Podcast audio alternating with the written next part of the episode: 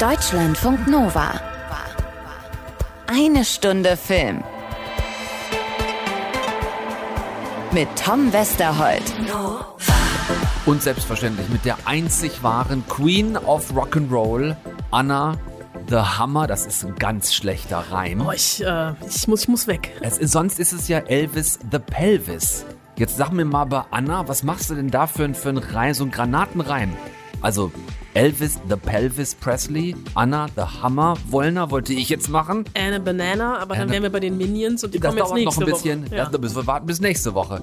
Ähm, nein, also insofern, ich würde es für den Augenblick bei Anna the, the Hammer Wollner belassen. Ist okay. Äh, Wir müssen reden, Anna. Wir müssen reden über Elvis. Wir müssen reden über Austin, der ihn spielt. Über den Colonel, den Tom Hanks spielt. Und wir müssen reden über Buzz. Lightyear, nochmal, schon wieder? Okay. Nein, nicht den, sondern Buzz Lerman äh, heute, den Regisseur von Elvis, einem wirklich unfassbaren Film, der diese Woche startet. Machen wir, versprochen. Trotzdem müssen wir auch nochmal über den anderen Bass reden, den mit U und Doppel-Z. Nämlich Buzz Lightyear, haben wir letzte Woche schon gemacht. Aber ich hatte dann am Mittwoch noch ein Interview mit der, dem Regisseur und der Produzentin und das möchte ich dir und euch natürlich nicht vorenthalten. Weil, das können wir schon mal ein bisschen, bei euch ein bisschen schmackhaft machen, es gab die eine oder andere Kontroverse, speziell bezogen auf eine Szene im Film, die seitdem im Netz rauf und runter diskutiert wird. Und darüber habt ihr auch zumindest sprechen können. Genau, also Kontroverse nicht bei uns, sondern vor allem in den Arabischen Emiraten, weil ich habe es, glaube ich, letztes Mal schon gesagt, es küssen sich zwei Frauen. So, das machen wir. Da reden wir drüber und mit den MacherInnen von Buzz Lightyear. Dann würde ich aber auch noch eine Gästin in die Show reinwerfen. Nicolette Krebitz nämlich. Zweite Regiearbeit A-E-I-O-U. Ist seit Donnerstag im Kino. Ähnlich sperrig wie der Titel ist auch der ganze Film. Dafür waren wir letzte Woche schon ein bisschen zu voll. Also jetzt mit Themen, nicht mit Getränken. Ja, dann runde ich das Ganze noch ab, ganz nüchtern mit Wild Republic, denn da ist auch noch ein bisschen Serie mit in dieser eine Stunde Film Wundertüte. Gut, das machen wir so, aber das hier, das duldet jetzt wirklich keine weitere Minute Aufschub mehr. Ladies and Gentlemen, the King of Rock'n'Roll. Also, naja, also der, aus dem dann irgendwann später mal der King of Rock'n'Roll wurde. Oh baby, baby, baby, baby, baby, baby, baby, baby, baby, baby, baby, baby, baby, baby, come back, baby. I wanna play house with you. Lass dir die Haare schneiden, Schwuchtel! In diesem Augenblick, blitzschnell, verwandelte sich dieser schmächtige Junge im rosafarbenen Anzug in einen Superhelden. Well, you may go to college, you may go to school, you may have a pink Cadillac, but don't you make nobody's fool now, baby. Come back, baby. Das, liebe Anna, ist angeblich der erste, zumindest verbirgt erste größere Auftritt von Elvis Aaron Presley gewesen. Vermutlich so 1954. Da war er also gerade mal 19. Ah, so wie ich im Jahr 2022, Ganz gerade genau. mal 19 bin. Wir zeichnen ja heute schon Montag auf, weil der feine Herr am Dienstag keine Zeit hat. Bitte? Ich diesen Film über Elvis aber erst morgen, also am Dienstag sehe. Sei also vorsichtig, was du hier spoilerst. Du weißt, ich bin ein großer Buzz Lerman-Fan. So, mit Samthandschuhen werde ich den ganzen Film anfassen, versprochen. Denn eigentlich, finde ich, solltet ihr auch gar nicht so viel über diesen Film, also über den Inhalt des Films wissen. Ihr sollt einfach reingehen ab Donnerstag. Buzz Lerman macht hier, was Buzz so macht. Seit Romeo und Julia über Moulin Rouge bis zu meinem Lieblingsfilm von ihm, The Great Gatsby. Er wickelt uns in eine weiche, warme Decke aus traumhaft, liebevoll, detailgewaltigen und überwältigenden Kulissen in eine Story, die einen dann wirklich nicht mehr loslässt. Das hat er auch schon in Serie gemacht, in The Get Down, bitte nicht vergessen. Äh, welche Zeitspanne von Elvis Leben hat der gute Buzz Lerman sich denn für diesen Film jetzt rausgesucht? Danke, dass du direkt die einzige Kritik ansprichst, die ich am gesamten Film habe. Er nimmt nämlich das gesamte Och, Leben. nö. Ja, doch, es geht wirklich los mit Elvis Kindheit und das ist einfach irre viel für einen Film. Du hast The Get Down gerade angesprochen. Ich dachte so ein bisschen, also The Get Down war Hip-Hop. Das hätte jetzt hier auch wunderbar mit Rock'n'Roll funktionieren können. Warum, wenn er das wirklich von der Kindheit bis Las Vegas Ende der 70er, wenn er das alles erzählen will, warum macht er nicht eine Serie draus? Denn selbst bei über zweieinhalb Stunden, die der Film lang ist, hatte ich noch das Gefühl, wir rasen durch das Leben dieses vielleicht größten Musikstars aller Zeiten. der geboren und aufgewachsen ist im Mississippi der 30er, 40er Jahre als Neffe eines Predigers. Wir sehen also da schon die frühen Einflüsse aus Gospel und Black Music allgemein. Er ist geliebtes Einzelkind seiner Eltern. Musik spielt ganz früh in der gesamten Familie eine wichtige Rolle. Das Besondere und Wichtigste hier ist, dass es nämlich vor allem RB ist, was ihn als weißen Jungen berührt, inspiriert und prägt und eben nicht, wie damals üblicher gewesen wäre, so Country à la Hank Snow. Ähm, auch später, das sehen wir im Film, wird er eng befreundet sein mit B.B. King und anderen äh, Black Music Legenden der Zeit damals. Das ist deshalb wichtig zu wissen, weil Elvis eben der Erste war, der als weißer Musiker, als junger weißer Musiker diesen Mix aus unterschiedlichen Einflüssen, Gospel, RB, natürlich auch ein bisschen Country, gerade am Anfang, auf die großen Bühnen gebracht hat. Mit Anfang 20, so Mitte der 50er. Und ähm, ja, weil er so besessen von der Musik war, weil er nichts anderes wollte und weil er sich beim Singen einfach so bewegen musste, wie er es tat, mit Hüftschwung und kreisendem Becken, kam da einfach dann alles zusammen, wonach sich junge Menschen der Zeit damals musikalisch und kulturell gesehnt haben. Ähm, seine Biografie bis, kurz angerissen, bis Las Vegas in den 70ern, die kann jeder googeln. Es ist alles Wichtige drin aus seinem Leben. Deswegen glaube ich, müssen wir darüber jetzt explizit gar nicht weiter reden. Danke, dann spricht auch lieber darüber, wie Buzz Lerman dieses offenbar sehr umfassende Biopic personell aufgezogen hat. Am allergernsten, denn ähm, der Cast ist hier nochmal ganz speziell das Herz und die Seele des Films. Obacht. Für Elvis haben, also für die Rolle des Elvis, haben damals beim Casting vorgesprochen Ansel Elgort. Oh Gott, Tom, bitte reiß dich zusammen, wir haben keine Zeit. Allein die Vorstellung. Ansel Elgort, aber nicht nur er, sondern auch Leute wie Miles Teller, Aaron Taylor Johnson, Harry Styles. Ja, warum nicht? Versuche ich mir gerade vorzustellen, Harry Styles in seiner ersten überhaupt großen Kinohauptrolle und dann in so einem Film. Äh, und außerdem neben diesem bekannten Namen ein gewisser Austin Butler. 31 Jahre alt, hatte bisher viel eher so Kleinkram gemacht, zuletzt unter anderem eine Nebenrolle in Once Upon a Time bei Quentin Tarantino. Da hat er einen der Killer aus der Gang von Charles Manson gespielt.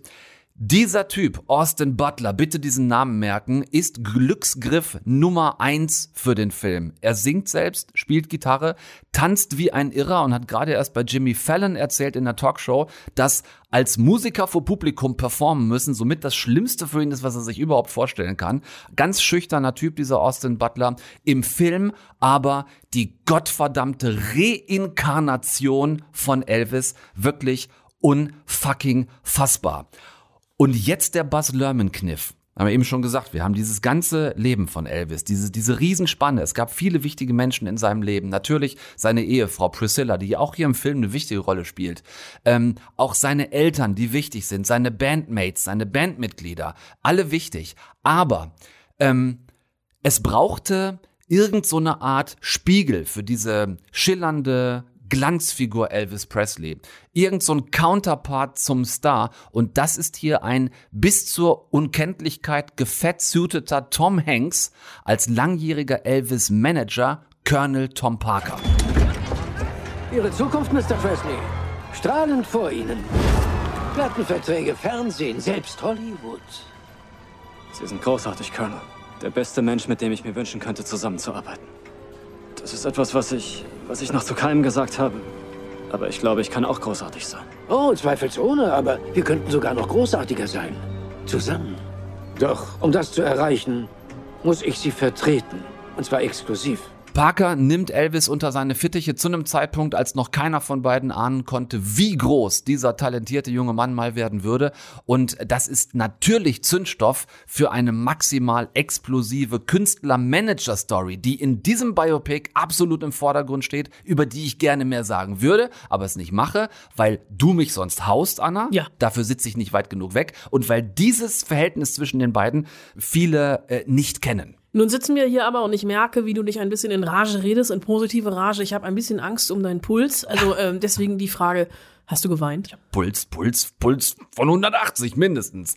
Ich hatte mehrmals wirklich nasse Augen im Film und zwar wegen Austin Butler, äh, dem kommenden Hauptrollen-Oscar-Gewinner, wegen Tom Hanks, dem kommenden Nebenrollen-Oscar-Gewinner und wegen Buzz Lerman, dem kommenden Regie-Oscar-Gewinner, der uns Elvis Geschichte ebenso liebevoll und zärtlich und trotzdem aber kraftstrotzend in diese verzaubernden Traumwelten der 40er bis 70er Jahre einmummelt. Man hat auch das Gefühl, Buzz Lerman hat für jedes Jahrzehnt wieder einen anderen Look gefunden. Also auch da gelingt es ihm, die Jahrzehnte, diese Entwicklung, die Elvis durchgemacht hat, gegeneinander zu stellen, aber trotzdem einen Gesamtton für den Film zu treffen, dass du nicht das Gefühl hast, er switcht hier den, den Style ganz Ganz toll gemacht.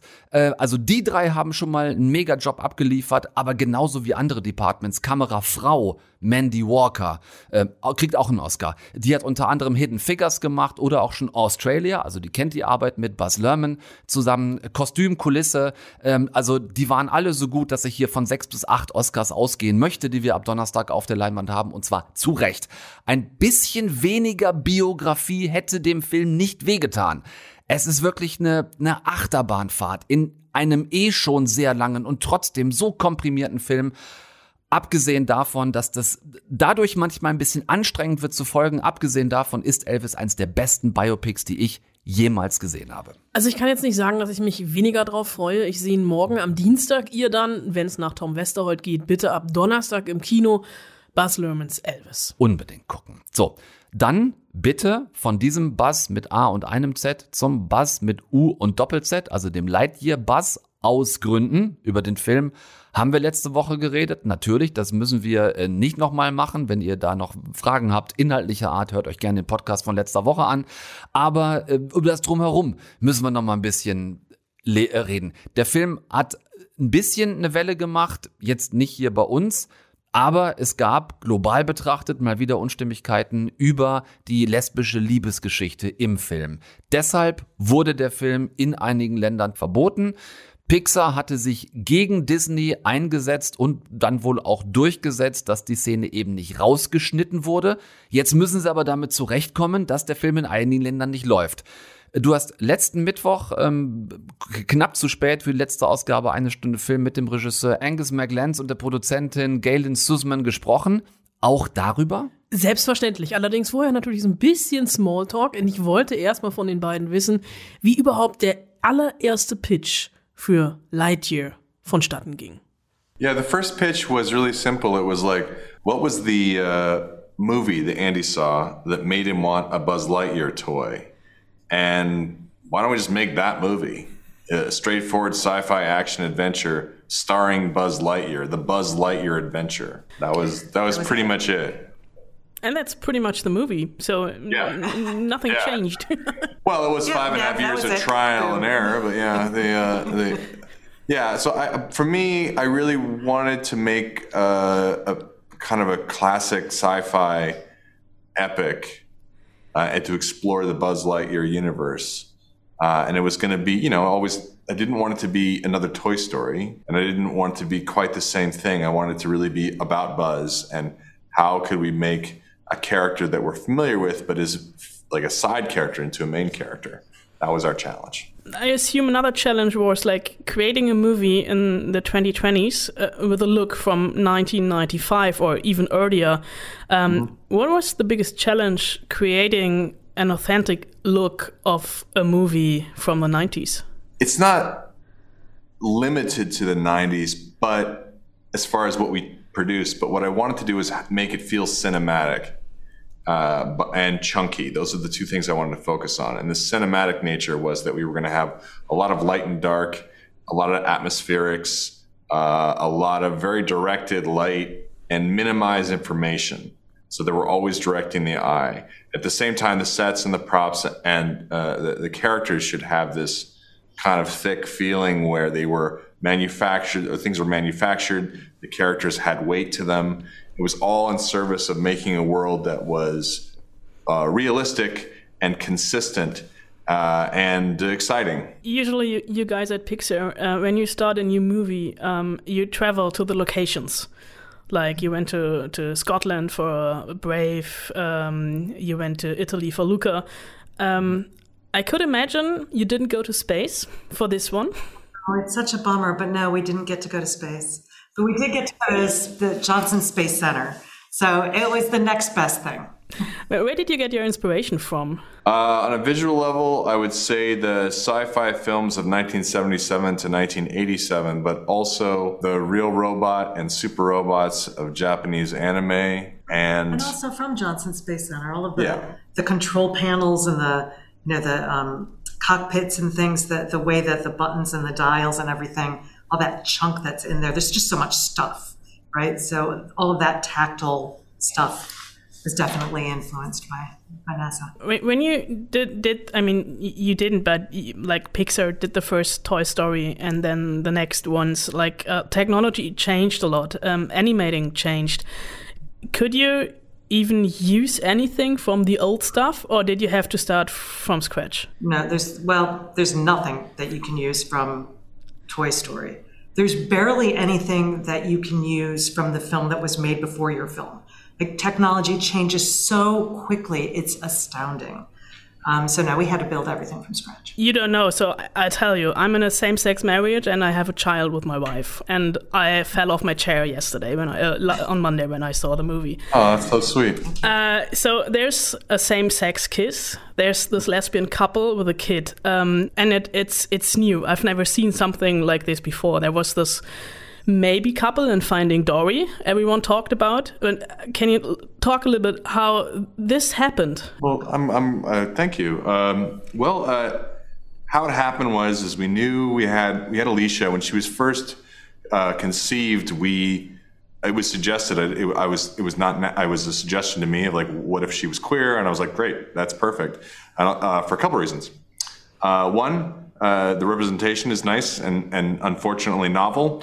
And two, uh, it is also really advantageous for us narratively. Uh, I wanted, I never wanted Buzz to be in a relationship, a romantic relationship, because I, then I feel like sometimes it always compromises the the the, the, the sometimes in these in these in these movies the relationship compromises the side characters and then they, they they're not part of the following movies and I you know what I mean? I feel like it's always the way. It's very very very disheartening. So for me I, I wanted the relationship between Alicia and Buzz to be solidly a, a, a platonic friendship.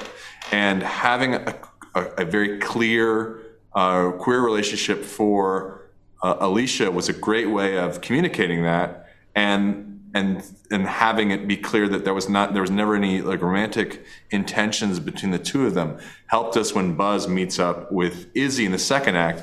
You're not feeling like it's a second chance for him to have this unrequited love because they were related and he's so isolated. So that was never that was a that was advantageous for us narratively, and then also her his Alicia's relationship was necessary for us to see that she gets something that Buzz doesn't get.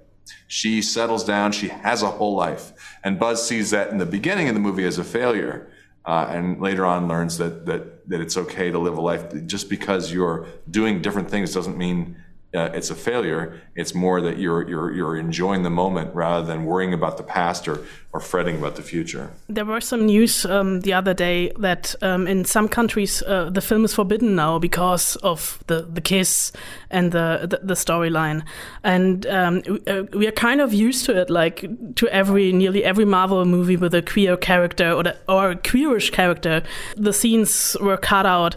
Is this something you had to fight for, or is it something like okay, we don't need these countries for a successful movie, and we go there because we are in 2022 and we have to show all realities of families? Yes, it's definitely more the latter. Disney made it clear that um, they had no interest in cutting, editing the movie, and making a different version for the other countries. So, um, and- which we have, we totally support that. We're all on the same page with that.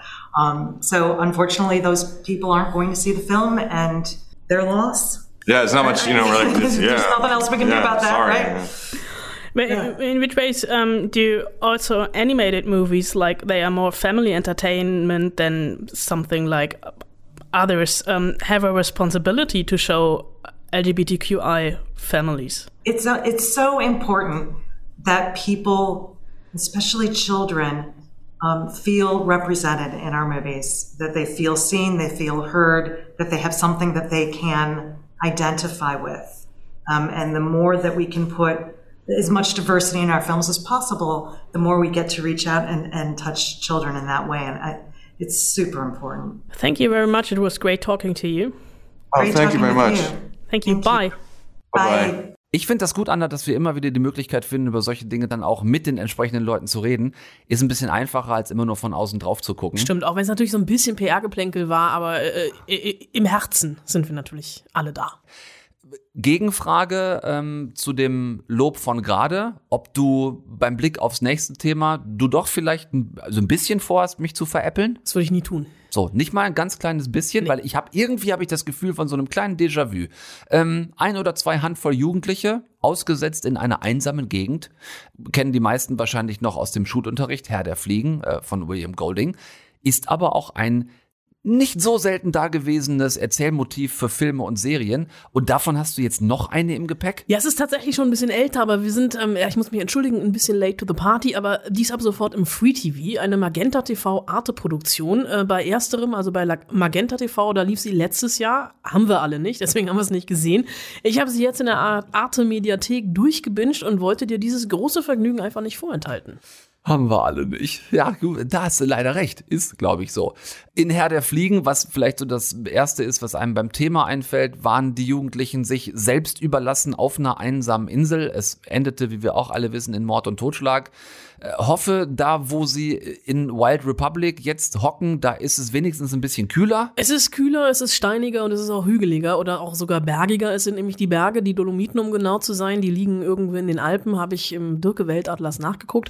Das Hochpustertal um die drei Zinnen und den Prager Wildsee, Ach, wie ich da dich kenne, gerne. Da warst du auch schon. Mal, ne? ja, gerne. Genau. Hm? Ich hoffe, du warst nicht in diesem Resozialisierungsprogramm für straffällig gewordene Jugendliche, denn dann würde ich jetzt vielleicht doch eher lieber den Raum verlassen. Diese äh, Jugendlichen machen ein mehrwöchiges Expeditionsprogramm oder wollen es machen, um eben in den Bergen zu lernen, über äh, Verantwortung zu übernehmen für sich selbst und äh, füreinander und auch so ein Gemeinschaftsgefühl aufkommen zu lassen. Allerdings, ähm, ja, was soll ich sagen, liegt schon am ersten Abend äh, einer der Bergführer mit eingeschlagenem Schädel im Wald. Doch wieder Mord und Totschlag. Was ist hier passiert? Hä? Keine Ahnung, wir haben ihn gerade so gefunden. Leg dich auf den Boden! Neben Du hältst dich Zelt. da raus! Die Gruppe flieht aus Panik äh, mit einer Geisel, nämlich der leitenden Sozialarbeiterin Rebecca, weiter hoch in die Berge und da eskaliert natürlich die Situationen, denn in Extremsituationen reagieren Menschen extrem und die Jugendlichen gründen eine neue Republik, die titelgebende Wild Republic, aber es gibt Ähnlich wie bei der Herr der Fliegen, mehr Tote, mehr mysteriöse Mordfälle und dann noch eine Höhle, die einer rechtsextremen Gruppierung als Waffenlager dient. Eine Güte. Jetzt hast du eben schon gesagt, straffällig gewordene Jugendliche. Also von welcher Form von Straffälligkeit reden wir da? Eher so Ähm. kiffen oder eher so Leute halb tot hauen? Ähm, streiche das halb. Also es sind ganz unterschiedliche junge Leute, ein bisschen natürlich die Stereotype vereint, aber das meine ich gar nicht negativ und das erklärt auch der Leiter des Experiments in der ersten Folge der Serie in einer Talkshow. Ich will hier nichts schönreden. Die meisten von ihnen sind ähm, selbstbezogen, manipulativ, antisozial und in vielerlei Hinsicht eine Gefahr für die Gesellschaft. Was gibt Ihnen dann Hoffnung? Jugendliche Straftäter haben meist sehr starke Handlungsmuster entwickelt. Sie werden quasi automatisch immer wieder straffällig. Und diese Handlungsmuster, die müssen wir durchbrechen. Und das gelingt sehr gut, wenn man wie wir mit ihnen diese Zeiten in Bergen verbringt. Eine von ihnen ist Kim, die wurde von ihrem vermeintlichen Freund zur Prostitution und zum Menschenhandel gezwungen, wurde dafür dann selbst verurteilt. Äh, Ron kommt aus gutbürgerlichem Haus, hat aber bei einer politischen Aktion einen Wachmann schwer verletzt. Ähm, Marvin, der ist so ein bisschen der übergewichtige Nerd, der wollte seine Schwester schützen und hat ihren Peiniger mit dem Skateboard erschlagen. Nein. Ja, also das alles lernen wir beim Gucken nach und nach, denn die Serie erzählt es in Rückblenden. Da wird einfach die kriminelle Vergangenheit der Jugendlichen erzählt und das fand ich eigentlich ganz geil gelöst, weil dafür jede Figur nach und nach mehr Tiefe bekommt und die Episodenfolgen sind dann auch direkt nach den Figuren benannt. Das klingt gerade für junge Schauspielende nach sehr viel Rollenbeschreibung.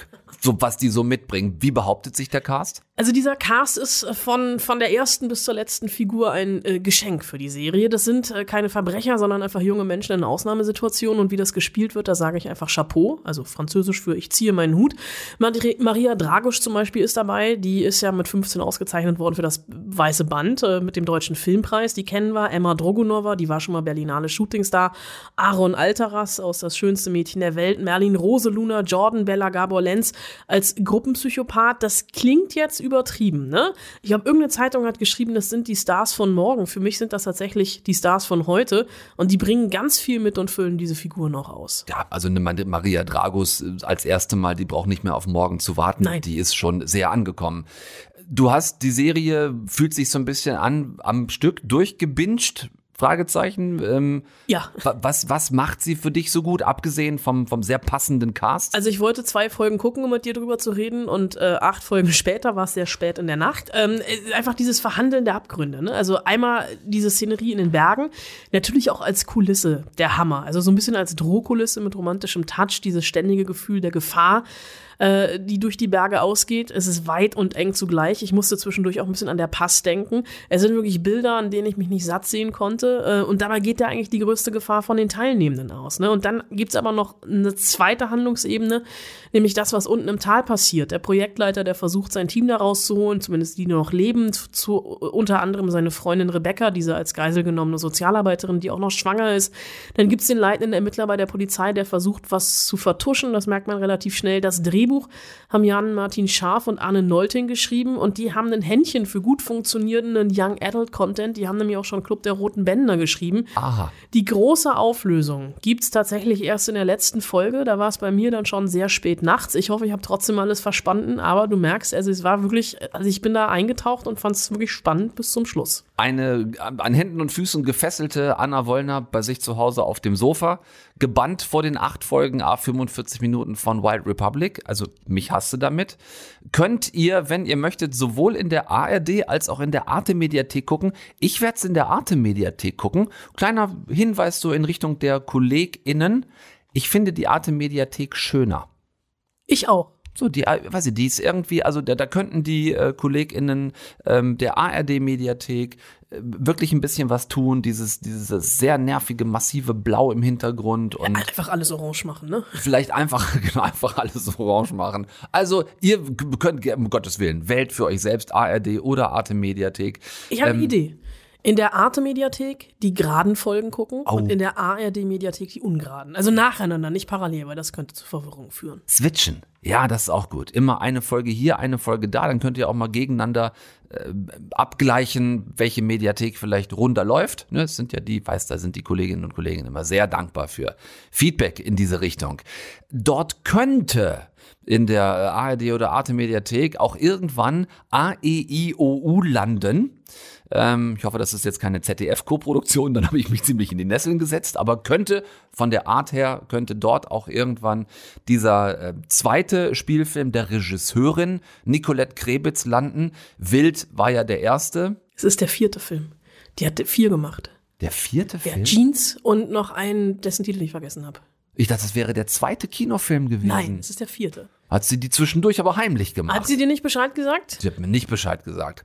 Wild war auf jeden Fall der Film davor. Das war der mit äh, Lilith Stangenberg und drei trainierten Wölfen als Einwolf äh, in den beiden Hauptrollen. Hier ist es jetzt Sophie Reuss als gealterte Schauspielerin ohne Jobs. Die muss deshalb so Sprecherziehung machen. Da sind wir wieder bei schwer erziehbaren Jugendlichen. Das ist irgendein so Programm, in dem sie da arbeitet und äh, muss dort auch ähm, ja in also mit dem von Milan Herms gespielten Flegel arbeiten, soll dem äh, ein, eine deutliche Artikulation beibringen in den sie sich dann verliebt und er sich gleichzeitig auch in sie. Da haben wir schon auch während der Berlinale drüber gesprochen, über diesen Film Anna, da lief er nämlich. Und du warst, ich erinnere mich, jetzt nicht so völlig begeistert. Ich schaue es mir an.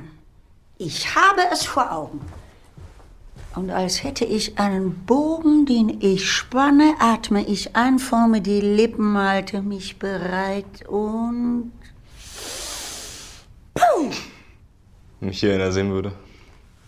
Focus, Aim, Shoot heißt das Spiel. Wow. Und es funktioniert nicht nur mit Buchstaben. Das hat sich auch tatsächlich äh, nicht, äh, nicht geändert, obwohl der Film ja jetzt äh, sich ein bisschen hat sacken lassen können in meinen Erinnerungen. Ich fand den unglaublich spröde. Äh, ist tatsächlich ein Film für die Arte Mediathek, ist für mich auch so ein Film, über den das äh, Pseudo-Intellekte Feuilleton sich jetzt äh, die Bäuche reiben kann, weil sie sich, weil die alle gerade total abfeiern. Ich gehöre offensichtlich nicht zum pseudo-intellektuellen Feuilleton, weil für mich war das alles so ein bisschen aufgesetzt. Ähm, diese, die Liebesgeschichte, diese Amour fou, die sich dann zwischen den beiden, vor allem in Südfrankreich, entspinnt, natürlich als Hommage auch an die Nouvelle Vague, also das französische Kino der 60er Jahre.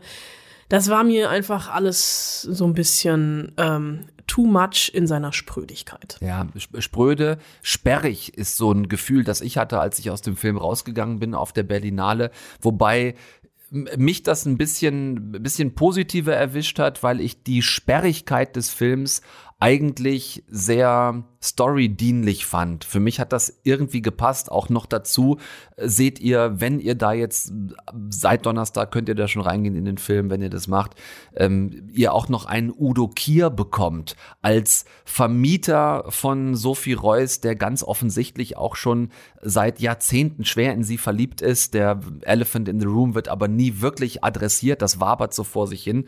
Und diese Liebesgeschichte ähm, zwischen Sophie Reuss und Milan Herms, die ist wahnsinnig ungelenk und, und spröde und sperrig. Aber ganz selten ist das nur der Fall, hat mich das nicht von vorne bis hinten durchgenervt, sondern in dem Fall habe ich Spaß gehabt, den beiden in ihrer Unbeholfenheit dazu zu gucken. Mindestens bis Südfrankreich, da ist es dann für mich auch ein bisschen aus dem Ruder gelaufen und da hatte ich auch irgendwann das Gefühl, dass Nicolette Krebitz nicht mehr so ganz genau weiß, wo sie mit der Geschichte eigentlich hin will. Das merkt ihr auch ein bisschen daran, dass es erst ähm, eine Erzählstimme aus dem Off gibt im Film, die dann auch irgendwann verschwindet, abreißt, einfach nicht mehr da ist. Es waren auf jeden Fall einige Dinge, über die man gut mit Nicolette Krebitz reden konnte. Das habe ich dann gerne gemacht während der Berlinale, habe sie dort getroffen und dieses dann doch sehr schöne Gespräch mit ihr, das wollte ich auf jeden Fall euch nicht vorenthalten. Zuerst mal habe ich mich gefreut, dass du in deinem zweiten Film auch was anderes anbietest, nicht mehr ganz so drama-orientiert wie noch in Wild, sondern es gibt auch klare äh, Comedy-Momente. Es gibt eine ganze Menge Comic Relief im Film. War das eine ganz bewusste Entscheidung von dir, weil der Stoff ja auch wieder von dir ist, da mal was anderes auszuprobieren? Ja, auf jeden Fall. Ich finde zwar, dass die Ausgangsposition ganz ähnlich ist Mhm. ähm, im Vergleich zu Wild.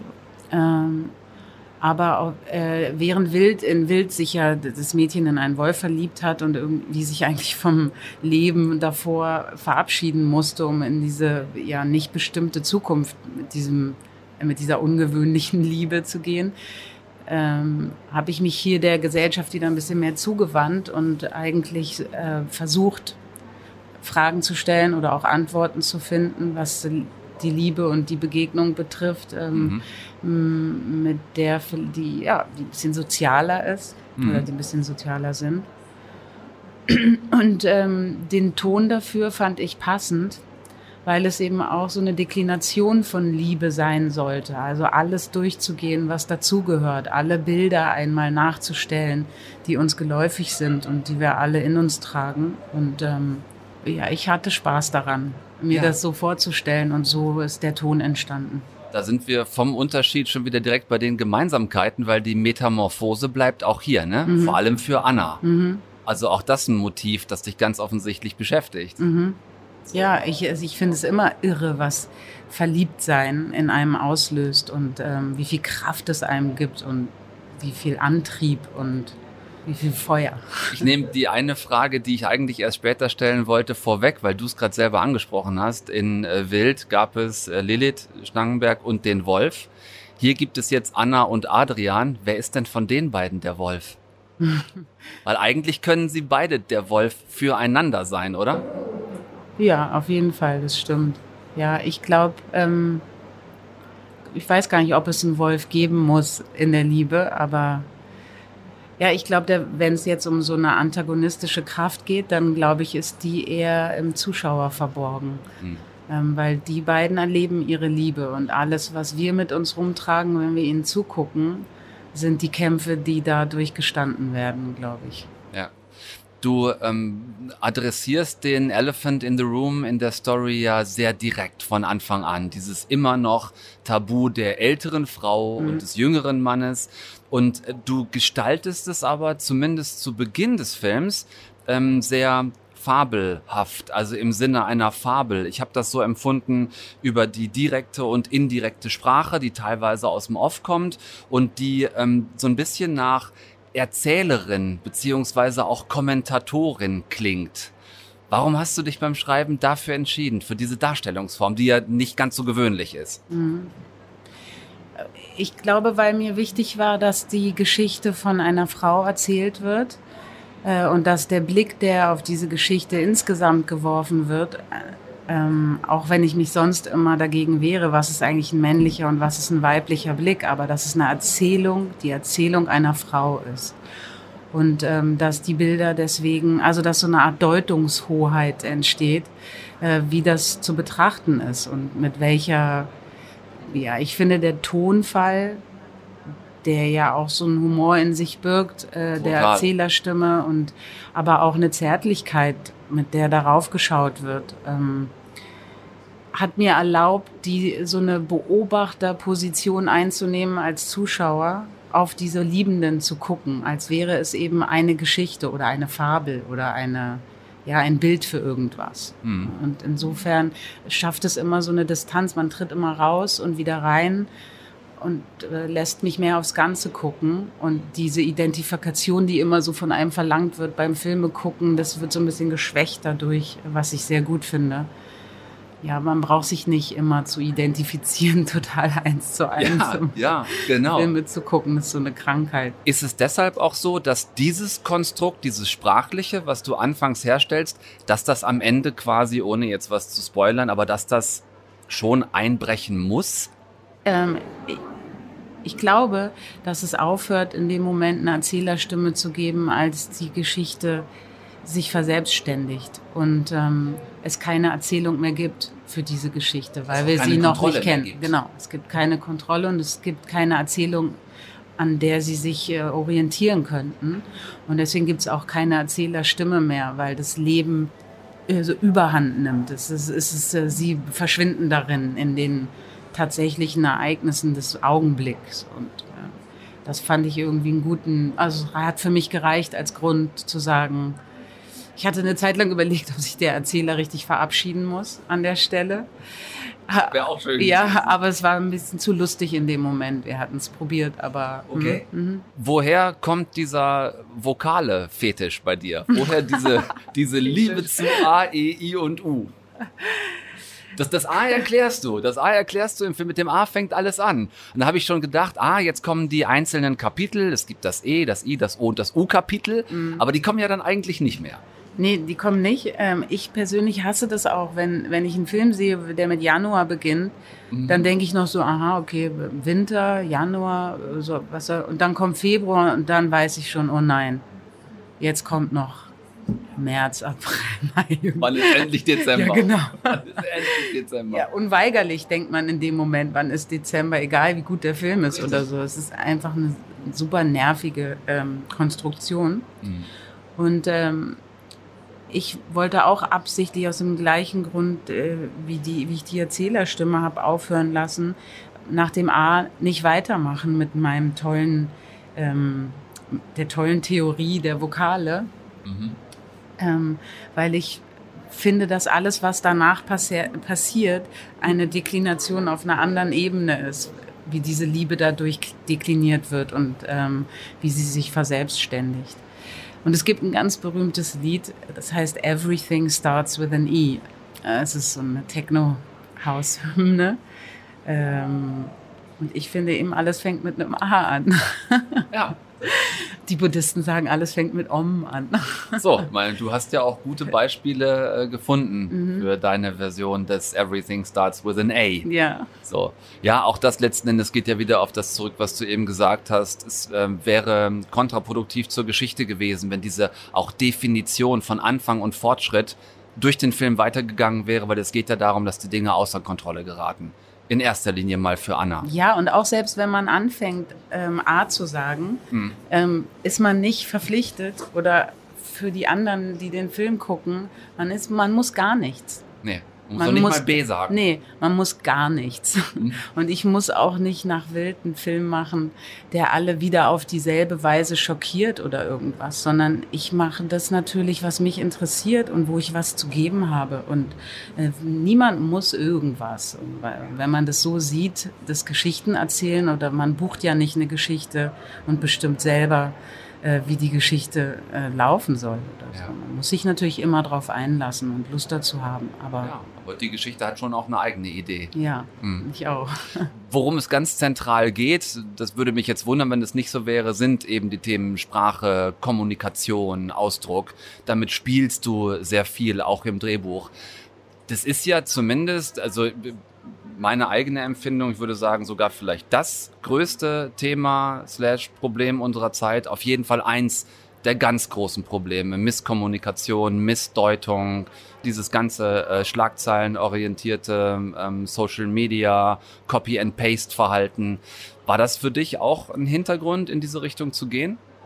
Ja, aber ich glaube, mehr hat mich noch interessiert, ähm, was kann ich für eine Ausgangsposition schaffen, dass sich meine beiden Liebenden nicht an den Beziehungsmodellen abarbeiten müssen, die uns genauso wie die Kommunikation und die verschiedenen Arten, Dinge jetzt sagen zu müssen, auf diese und jene Weise, so ist, so empfinde ich auch dieses Rollenverständnis, was gerade so waren, also angeblich sich so auflockern soll, aber gleichzeitig wahnsinnig fest wird und vorgeschrieben und ähm, ja, ja, also es wird mir ja richtig gesagt, wie ich etwas äh, zu sehen habe. Und wenn ich es nicht so sehe, geht es überhaupt nicht und so.